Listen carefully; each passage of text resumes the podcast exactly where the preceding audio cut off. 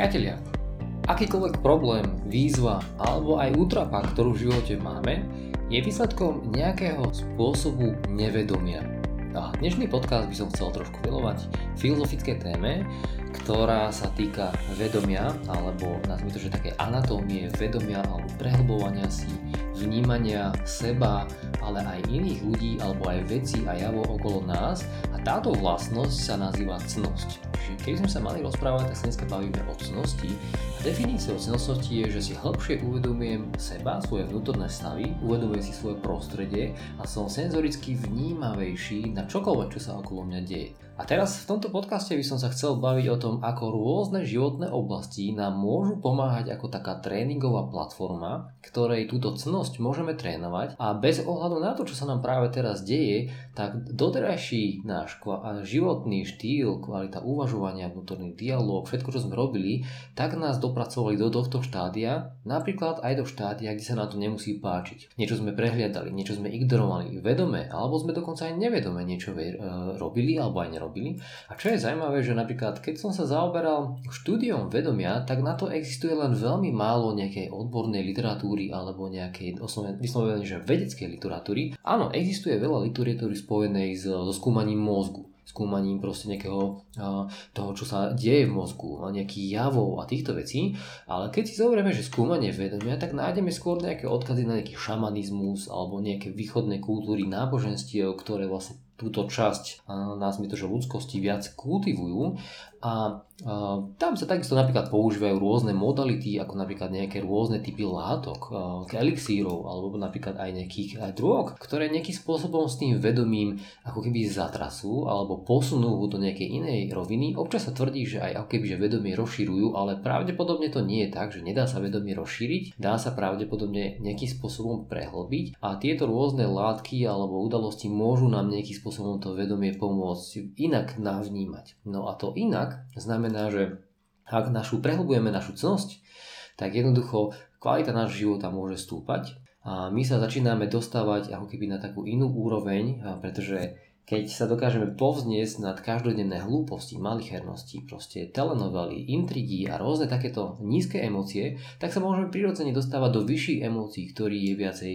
tvorivosti, viacej objavovania, viacej zvedavosti, viac otázok a čo a život je jednoducho taký a, pekný, a, nazvime to taká pekná, taká hra, v ktorej nad isté veci sa dokážeme povzniesť. Ja som si pripravil niekoľko myšlienok v tomto podcaste, pretože častokrát ma napadajú k tejto téme myšlienky napríklad aj počas cvičenia. Poviem vám to na príklade, toto čo sa presne bavíme, poviem vám na príklade učenia sa stojky. Ak vám niekto povie, že sa naučí stojku za 30 dní, tak je to hlúpa hlúposť. To nie je preto možné. Nie je možné rozšíriť si alebo prehlbiť si natoľko vedomie, aby si dokázal ovládať celé svoje telo tak komplexne, ako musíš sa ho naučiť ovládať pri stojke voči gravitácii. Gravitácia je ústým spôsobom tvoj, nazvime to tréningový protihráč, ktorého nesnaží sa oklamať, ale snaží sa s ním vychádzať, naučiť sa vychádzať. To je veľmi podobné ako aj s ostatnými javmi, alebo problémami, alebo výzvami. A napríklad, Kedy začína progres v stojke? Keď si uvedomíš v prvom rade nejaké svoje nedostatky. Môžu to byť nedostatky v sile, môžu to byť nedostatky v mobilite. Ale keď na tieto nedostatky začínaš odstraňovať a postupne sa začína to zlepšovať, tak si potrebuješ začať uvedomovať hĺbšie oveľa viacej vnemov naraz. To znamená, že ak vidíš nejakého špičkového stojkára, ktorý robí stojku na jednej ruke,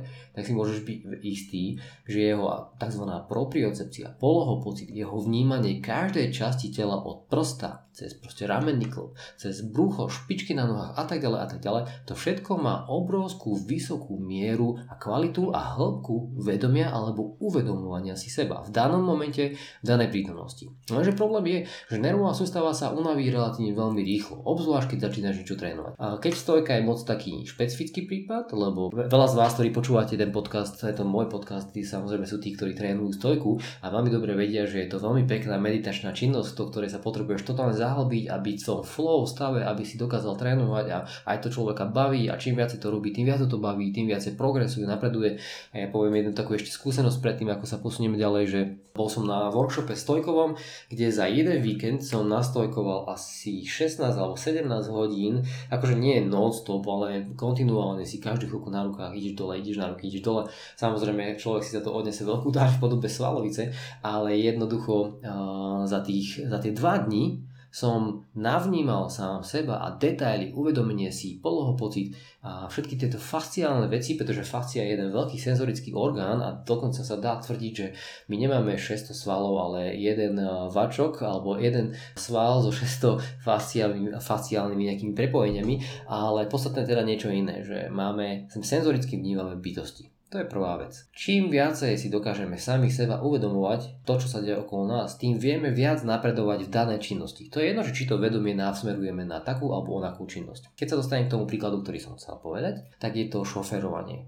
Veľa z vás má tú referenčnú skúsenosť toho šoferovania, pretože uh, jednoducho pamätáš si, ako veľmi veľa kognitívnej energie, aké to bolo vyčerpávajúce a náročné, si spomenúť proste, alebo vôbec vy, urobiť všetky tie činnosti, kdežto teraz za povedzme 5, 10, 20 rokov šoferovania máš desiatky až stovky činností, ktoré vykonávaš počas šoferovania automatizované a nezaberú ani možno 10% tvojej kognitívnej kapacity, takže popri tom sa môžeš rozprávať, počúvať nejaké audio. Mnohí z vás, alebo aj z nás, eh, držia v ruke niekedy aj mobil a pracujú alebo robia nejakú činnosť. Čiže a napríklad šoferovanie je jedna z krásnych platform, ktorá nám pomáha uvedomovať si veci, predvídať, vnímať, cítiť seba, auto, proste predvídať situáciu a byť akcept, akceptovať aj menej šikovných vodičov, tých, ktorí sú šútaví, proste a tak ďalej a tak ďalej. Takže veľká platforma aj na tréning charakteru, trpezlivosti a tak ďalej, ale presne na tomto príklade sa to dá pekne vysvetliť, že ako náhle sa dá to vedomie nasmeruje na nejakú činnosť, tak sa začínaš do tej činnosti zahlbovať a začínaš sa stávať, nazvime to nejaký, do nejakej miery špecialista na túto činnosť. Otázka teraz je, že aké činnosti si človek vyberie, na ktoré to svoje vedomie nasmeruje a zámerne v ňom trénuje. Ja ti môžem vymenovať niekoľko oblastí, ktoré sú pre náš život kľúčové,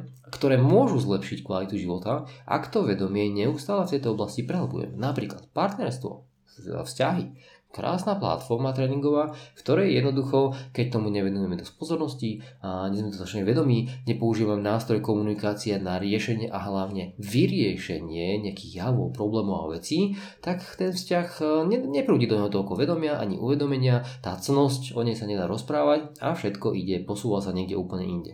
Hrajú sa tam iné hry. Rodičovstvo, úžasná platforma. Šoferovanie, ako som spomenul, tréning vôbec ako taký, akýkoľvek fyzický tréning je zdrojom meditácie. Aj také milovanie s partnerom je extrémne veľký a silný a užitočný zdroj eh, meditácie, pretože má to blahodárny vplyv na tú biológiu, hormonálnu sústavu a tak ďalej. Obzvlášť ak obidva partnery cítia, že v tejto oblasti sa chcú posúvať, je tam navnímaná hravosť, je tam proste dobrodružstvo, objavovanie a není to nejaká rutina každodenná, kde je to rutina. Hej? A tým pádom, keď do nejakej činnosti prúdi vedomie, čiže ten prúd vedomia sa zosiluje, tak v tej oblasti, oblasti zákonite musíš niečo objavovať. Preto som povedal, že existujú kľúčové životné oblasti, na ktoré vyslovene, že potrebujeme zamerať tento prúd vedomia a prehlbovať ho, aby sme si zlepšili kvalitu života.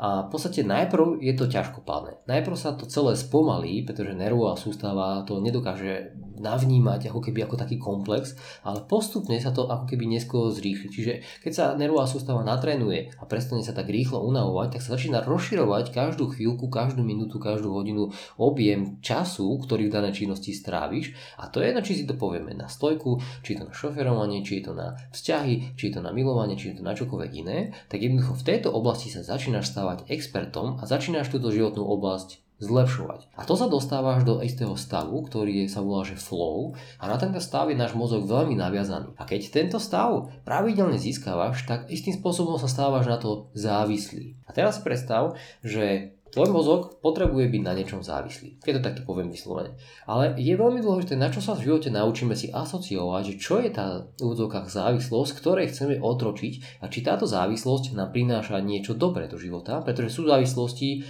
také, ktoré nám môžu pomáhať sa komplexne rozvíjať, môže byť to študovanie, aplikovanie poznatkov do praxe v nejakej oblasti, podnikanie, a ako sme sa bavili, aj stojkovanie, šoferovanie, bla bla bla, čokoľvek, čo môžeme vyminovať, čo je bežnom v našom živote veľmi užitočné a praktické ovládať na vysokej úrovni zručnosti, ale potom sú tu iné oblasti, ktoré nám extrémne veľa konzumujú čas, sme v tom stave flow, cítime sa v podstate uspokojení a v podstate aj šťastní, lebo vtedy zabudáme na čas, zabudáme na seba a vnímame niečo iné, lenže tie činnosti to je strata času. Čiže keď prejde celý život, tak na konci života síce sme náš mozog uh, napojili na nejaké uh, vyššie prúdy aj vedomia a, a stavu flow, ale v tej oblasti tam nikam nevedie. Je to niečo, čo je absolútna strata času, potenciálu a vôbec dá sa povedať života ako takého. A to môžu byť napríklad nejaké hry, to môže byť proste nejaké trávenie času s ľuďmi, ktorých to nedáva zmysel, pretože sú toxickí pre náš vzťah. A, a ne, na neustále investovanie niečoho jednoducho nedáva tam tú hodnotovú kompatibilitu a treba sa nad tým zamyslieť. A preto som povedal, že je tam veľmi málo tých štúdií, ktoré m, mm, tieto hladiny, alebo aké druhy uh, vedomie existujú. Môžu mať zvieratá tú istú hladinu vedomia ako má človek? Majú len iné senzorické mechanizmy, ktoré im neumožňujú možno tak komplexne komunikovať, alebo napríklad naopak môžu naopak oveľa komplexnejšie komunikovať. Možno, že delfíny a iné zvieratá, ktoré sú, alebo, alebo cicavce, ktoré sú v mori alebo niekde inde, možno, že komunikujú ďaleko komplexnejšie ako my, ale nemáme to prebádané. Možno, že existujú aj nejaké iné životy mimosemské, kde ten stav vedomia je ďaleko hlbší, ako máme dneska my nastavený. A dokonca je jedna pekná knižka, je autor sa volá Maxwell a dokonca ju nájdete aj u mňa v referenciách na web stránke knihy.vladozlatoš.com, kde tento autor skúmal kvalitu vedomia ľudí a on mal na to metodológiu, kde jednoducho vedel obodovať človeka, ktorý aj nežije. To znamená, že mohol by dávno zosnúť a napríklad on tam odbodoval, že, že priemerná kvalita vedomia na celom svete je nejakých 220 bodov. Pričom napríklad pri bodoch 400 je to ďaleko zaujímavejšie, že napríklad ľudia sú ďalej empatickejší a, a tak ďalej, rôzne zaujímavé vlastnosti. Čím je tá hladina tých bodov nižšia, alebo tá úroveň vedomia nižšia, tak tým tá kvalita života je menšia. Viac sa to blíži možno k tým zvieratkám, k tým starostlivosti, len ako prežiť a tak ďalej. A potom dal tam troch, tri osoby na svete, ktoré dosiahli stav tisíc, čo je akože extrémne vysoký, ako keby že hĺbka, alebo extrémne hlboká hĺbka vedomia a tam patril Ježiš Kristus, Budha a myslím, že ešte jedného nejakého takéhoto no, mysliteľa tam dal, čo je na tom pravda, či tá metodológia je správna a či to môže byť nejaká cesta na skúmanie a, a keď vieme, že veda je veľmi užitočný nástroj, pokiaľ teda neslúži ako vyslovene a, taký vysunutý marketingový nástroj, ktorý sa dá aj teda zneužiť, ale keď tá veda, a matematika a rôzne takéto fyzikálne javy a, sú tie, ktoré sú viacej exaktné a pomáhajú nám vytvárať nejaké interpretácie nejakých javov, tak tiež je inak na mieste rozmýšľam, že či dané interpretácie sú správne, či to netreba reinterpretovať a tak ďalej. A teda a podľa mňa by bolo veľmi zaujímavé zaoberať sa aj takouto oblasťou, práve tým skúmaním tohto vedomia na inej úrovni. A potom napríklad je tu taký autor ako Gábor Matej, to je myslím, že on je maďarský psychológ, on rozpráva úplne nádherné myšlienky, ktoré sa týkajú vedomia. Ale aj Eckhart Tolle a rôzni takíto, nazvime to, že duchovne založení ľudia, ktorých myšlienky možno sú častokrát také ezoterické, ale niečo na nich je, niečo je na nich také pútavé, lákavé, zaujímavé, čo sa chceme každý na takýto prúd, nazvime to, že vedomia napojiť, aby sme mali trošku kvalitnejší život. A problém je to, že keď chceme v nejakej oblasti sa niekam posunúť, chýba nám častokrát nejaká referenčná skúsenosť. To znamená, že, že ja by som to povedal tak, že skúsenosti sú niečo ako také puzzle skladačky, ktoré sa zbierajú veľmi pomaly a veľmi dlho. A, a jednoducho jedného dňa tie puzzle skladačky vytvoria nejaký obraz a keď tento obraz sa vytvorí, tak máme aj skúsenosti, máme aj nejaké výsledky a vďaka tomu máme úsudok. Úsudok je ako keby taká vrchol tej pyramídy, kde si zbierame všetky tieto veci, pokusy, omily, dobré veci, zlé a výsledky a na konci tej vrcholnej pyramídy stojí ako keby tento úsudok a áno, a, a tento úsudok prichádza po dlhom, dlhom proste študovaní, skúmaní, objavovaní, hľadaní a uvenovaní danej oblasti veľa času. Častokrát sa hovorí, že v nejakej oblasti je to možno, že taký mýtus, poviem to napríklad, že, že potrebuješ 10 tisíc hodín na to, aby si ovládol napríklad veľmi na vysokej úrovni nejakú špeciálnu pohybovú činnosť. Neviem, napríklad plávanie, hej, že 10 tisíc hodín si alebo šampión. Je to Častokrát sa hovorí, že je to mýtus, preto, lebo do toho vstupujú ďalšie rôzne individuálne danosti a keďže každý sme trošku iný a máme inú biomecha- iné biomechanické páky nášho tela, máme proste iné kognitívne vlastnosti, máme iné spektrum inteligencií, pretože aj inteligencia je niečo, čo není len nejaká matematicko-lingvistická, máme tu aj iné emočné, sociálne proste a rôzne iné umelecké a tak ďalej a tak ďalej, pohybové inteligencie. A z pohybu tam už je obrovské spektrum tých pohybov, ktoré môžeš zvládať a ktoré ktoré máš veľkú pohybovú dominanciu a kde nie. Takže život je veľmi zaujímavý, pretože je komplexný a je veľmi, no, by som povedal, že hlúpe robiť relatívne rýchle závery nad oblastiami a témami, ktorým človek nevenoval príliš veľa času. A je to taká naša prírodzená ľudská vlastnosť, že častokrát robíme takéto povrchné a rýchle závery, pretože chceme mať pokoj. Chceme, málo kto, dneska žijeme ako keby v takej dobe, ktorá sa dá nazvať, že post pravdivá. To znamená, že, že už ťažko sa dá rozlišiť, čo je pravda a čo je proste systematická lož, čo je proste systematicky vytvorený nejaká, nejaký zdroj ilúzie, klama, klamlivosti alebo jednoducho nejaká uh, aj telenovela, intriga alebo rôzne iné mechanizmy, ktoré sa ťažko demaskujú a málo kto z nás má chuť a čas a kapacitu si všetko preverovať od piky, od detailov. To je len niečo, čo nám vyslovene, že nám to, nás to fascinuje, tak tomu chceme venovať ten čas a iným oblastiam ten čas nevieme venovať a preto sa na ne nemôžeme stať experti na všetko.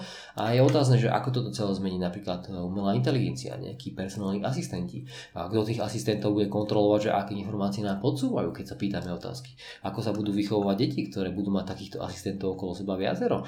A kto učí, že ktoré typy informácií môžu dostať a ktoré nie a kto to udobrí a kto urobí z tohoto kurikulum, že takto je to v pohode a kto bude nejakou reguláciou kontrolovať nezávislo, že takto je to v poriadku a takto už nie, halo, zovúte sa. Takže je, život je veľmi zaujímavý a treba proste chápať aj to, alebo akceptovať, že žijeme v pravdivej dobe a už nikdy to nebude také ľahké a, ako keby objaviť pravdu alebo mať pravdu alebo nebude ju vlastniť. Vždycky je lepšie asi mať ten mindset toho a byť otvorený viacerým veciam a keď niekto pekne systematicky a logicky usporiada poznatky do nejakej architektúry, ktorá nám dáva nejaký zmysel a dal si ten čas, úsilie a vedomie, ktoré zahlbil do tej problematike, tak je len možno, že ona na nás, či dokážeme to, ako nám to prezentuje, akú filozofiu tomu dáva, či tej architektúre poznatku uveríme a oprieme sa o ňu, alebo naopak nie a pôjdeme pohľadať niečo iné. Ja by som povedal, že napríklad od toho slúžia mentori a učiteľia, ktorí vlastne to není ani tak o tých vedomostiach, ale je o tom, že oni pre nás pomáhajú vyhľadať také vnemy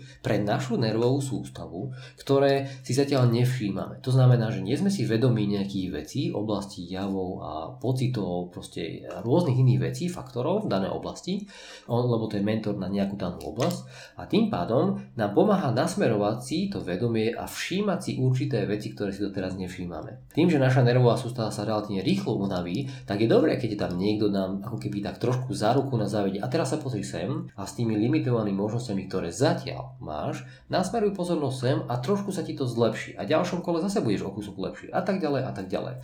To znamená, že keby som to mal tak ako keby povedať, že čo si myslím, že je veľmi dôležité, je, že tá cnosť, o ktorej sa dneska bavíme, jej najdôležitejším faktorom rozvíjania vedomia a cnosti, lebo cnosť je ako keby vedľajší produkt zahlbovania sa do nejakej oblasti a venovania jej pozornosti, je konzistentnosť.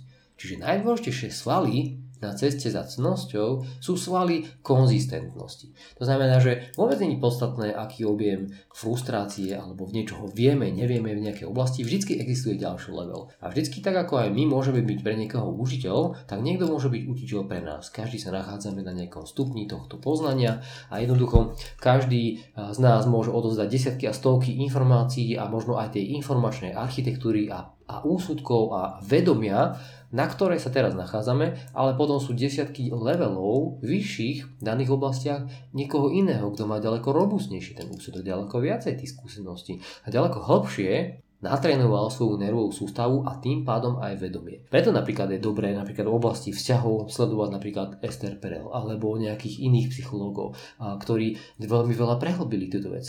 Pozreli sa na to aj z kontextu tejto dnešnej doby, v kontextu predchádzajúcej doby, romanticizmus, monogamia a rôzne takéto veci alebo v oblasti tréningu. Máme tu ľudí, ktorí uh, navracajú späť možno aj ten taký movement, ktorý je trošku prirodzenejší ako len nejaký sterilný fitness kult, kde ľudia sa náhlia za nejakými svalami, ktorým pomáhajú nejakým spôsobom uh, vybudovať nejaký väčší pocit dôležitosti a, a jednoducho nie je tam práca vznútra alebo oblasti vzťahov, kde jednoducho keď sa nám nedarí, tak proste ideme hľadať niekde ďalej a naopak nevnímame toho partnera, ktorý je pre nás zrkadlom, že aha, tak toto sú nejaké, ja to musím nazvať tak škaredo, pretože kúrie oka na našom mozgu alebo na našom vedomí, ktoré jednoducho treba vyliečiť a preliečiť a treba sa tomu, tomu čeliť. Deti sú a rodičovstvo je krásny spôsob, ako vám tie deti pošlapú po tých kúrich okách, pretože ste im to do hlavy dostali vlastne vy, vy ste im to proste tam donie, zaniesli a tie nie až také pekné veci a oni vám to naspäť pekne zrkadlia. Preto som na úvode povedal tú lekciu, že akokoľvek utrpenie je jednoducho len výsledkom nekvality vedomia a uvedomovania si seba v danej oblasti, čiže nízka kvalita cnosti alebo nízka úroveň cnosti. A tým pádom sa dostávame ako keby k takej tej anatómii prebudzania svojho ja, ktorý, ktorú proste každý z nás si potrebuje nejakým spôsobom prežuť. A napríklad myslím si, že dobrý začiatok, ako zlepšiť kvalitu svojho života, je začať s jednoduchou vecou a oblasťou, ktorá sa volá, že strava. Podľa mňa stravou by sa to mohlo začať. A prečo práve stravou? Domnievam sa, že v momente, ako si vyriešiš základné problémy vo vnútri svojho systému, svojho tela po tej biologickej stránke, znižíš objem zápalov, dostaneš do seba čistejšiu stravu, ale to sa nebavím o nejakej vegetariánskej strave. To nemusí byť vôbec čistejšia strava. Tá strava môže rovnakým spôsobom zvyšovať zápal v tvojom tele a, vnút, a, a seba poznanie proces ako taký pomocou stravy alebo aj pohybu je extrémne robustný a dlhý ale vďaka strave môžeš vyriešiť veľmi rýchlo kognitívnu čistosť. To znamená, že do toho mozgu môžu prúdiť čistejšie energie, ktoré ti môžu tú mentálnu hmlu, ktorá ti častokrát bráni aj tej tvojej nervovej sústave sa zahlbiť viacej do nejakej problematiky, tak ti to pomôžu vyčistiť. Zrazu sa rozjasní, ostane modrá obloha a ty môžeš jasnejšie a čistejšie sa venovať nejakej činnosti. Čiže preto si myslím, že by sa to malo začínať stravou. Lebo napríklad ako ketóny ako také, keď sa dostaneme na low carbovú alebo ketogenickú stravu, sú extrémne čisté palivo. Ono už dneska už je naozaj tak strašne robustná, napríklad odkedy som sa trošku menej začal venovať tej strave, pretože pre mňa je strava istým spôsobom uzavretá záležitosť. Začneš, naučíš sa, skončíš. Tam není čo ďalej riešiť, otvárať nejakú tému okolo aminokyselín a takých nootropika, neviem čo, to všetko je fajn, ale základné fundamentálne veci sú jasné. Veľa ľudí ich vie, ovláda ich, má ich naštudované, ale Nerobia ich. To je základný psychologický problém. To znamená, je tam rozpor, je tam proste nejaká, nejaká kognitívna proste nejaká záležitosť, ktorá im to bráni, alebo hľadajú stále ešte niečo iné, skúmajú, vyberajú si dva mesiace jeden uh, stepovací stroj a nakoniec aj tak na ňom vešajú prádlo. Čiže vlastne toto sú problémy, ktoré treba vyriešiť, držať sa jedného protokolu, zasvetiť mu proste pozornosť maximálnu a keď už potom to vedomie, úsudok a tá nervová sústava sa na to natrénuje, už potom je na čase z toho spraviť automatický zvyk a potom sa posunúť ďalšieho levelu. Od ďalší level pohyb. To sa neskončí pravdepodobne nikdy.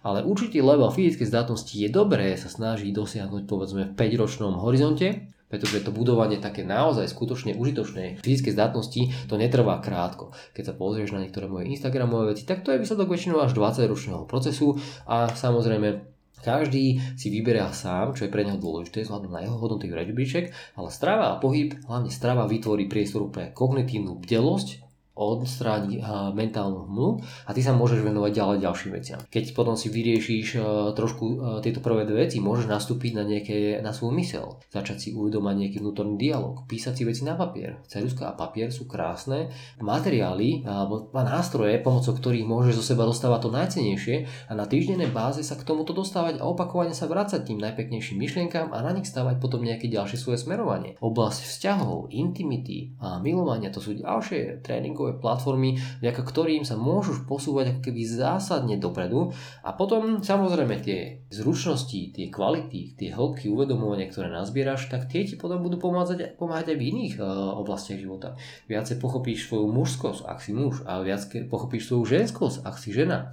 Ak tieto vlastnosti a definície, jeden z tých podcastov mám uh, asi 3 dozadu, si môžeš naštudovať o definícii mužnosti a ženskosti, to, si, to ti odporúčam. Ak túto oblasť makneš a zvládneš, tak oveľa viac sám seba ako človek má rád, oveľa lepšie môže odozdávať tieto skúsenosti a poznatky aj svojim deťom a môže pre svoje deti vytvoriť už hneď veľmi skorom a skorej časti života a, krajšie podmienky na život. A, a ušetrí svoje deti kopec zaťažujúcich mentálnych programov, ktoré v sebe nosíme a ktoré nás stále obťažujú, stále nás ovládajú a častokrát o nich ani nevieme.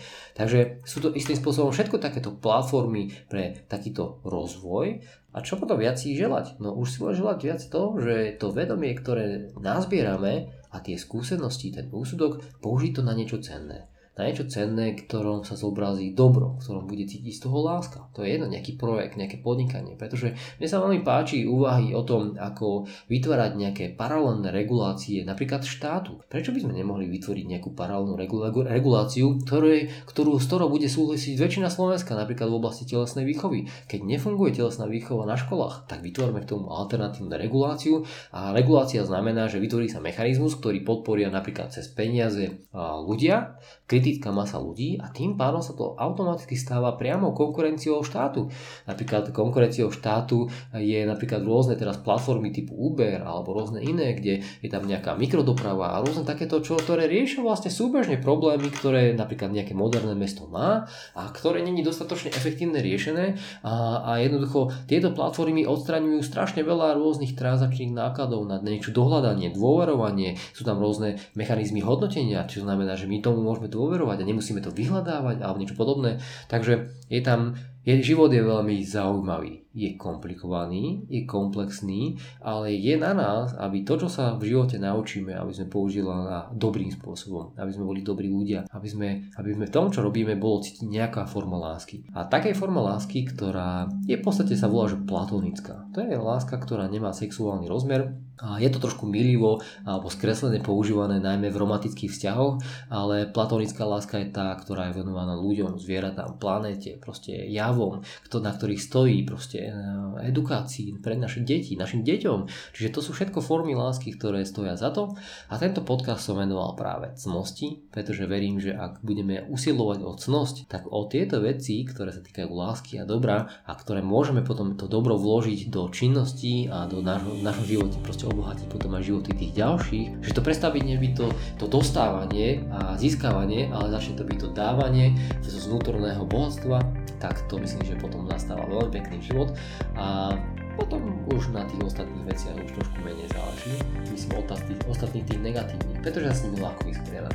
Takže to sú milí priatelia podnety, s ktorými som sa chcel s vami podeliť a verím, že aj myšlienky okolo strávy, pohybu, vôbec eh, týchto cnostných a vedomých záležitostí vám pomôžu byť nielen lepšou verziou samého seba, ale spolu budeme tak môcť vytvárať lepšiu verziu sveta, ktorú chceme žiť.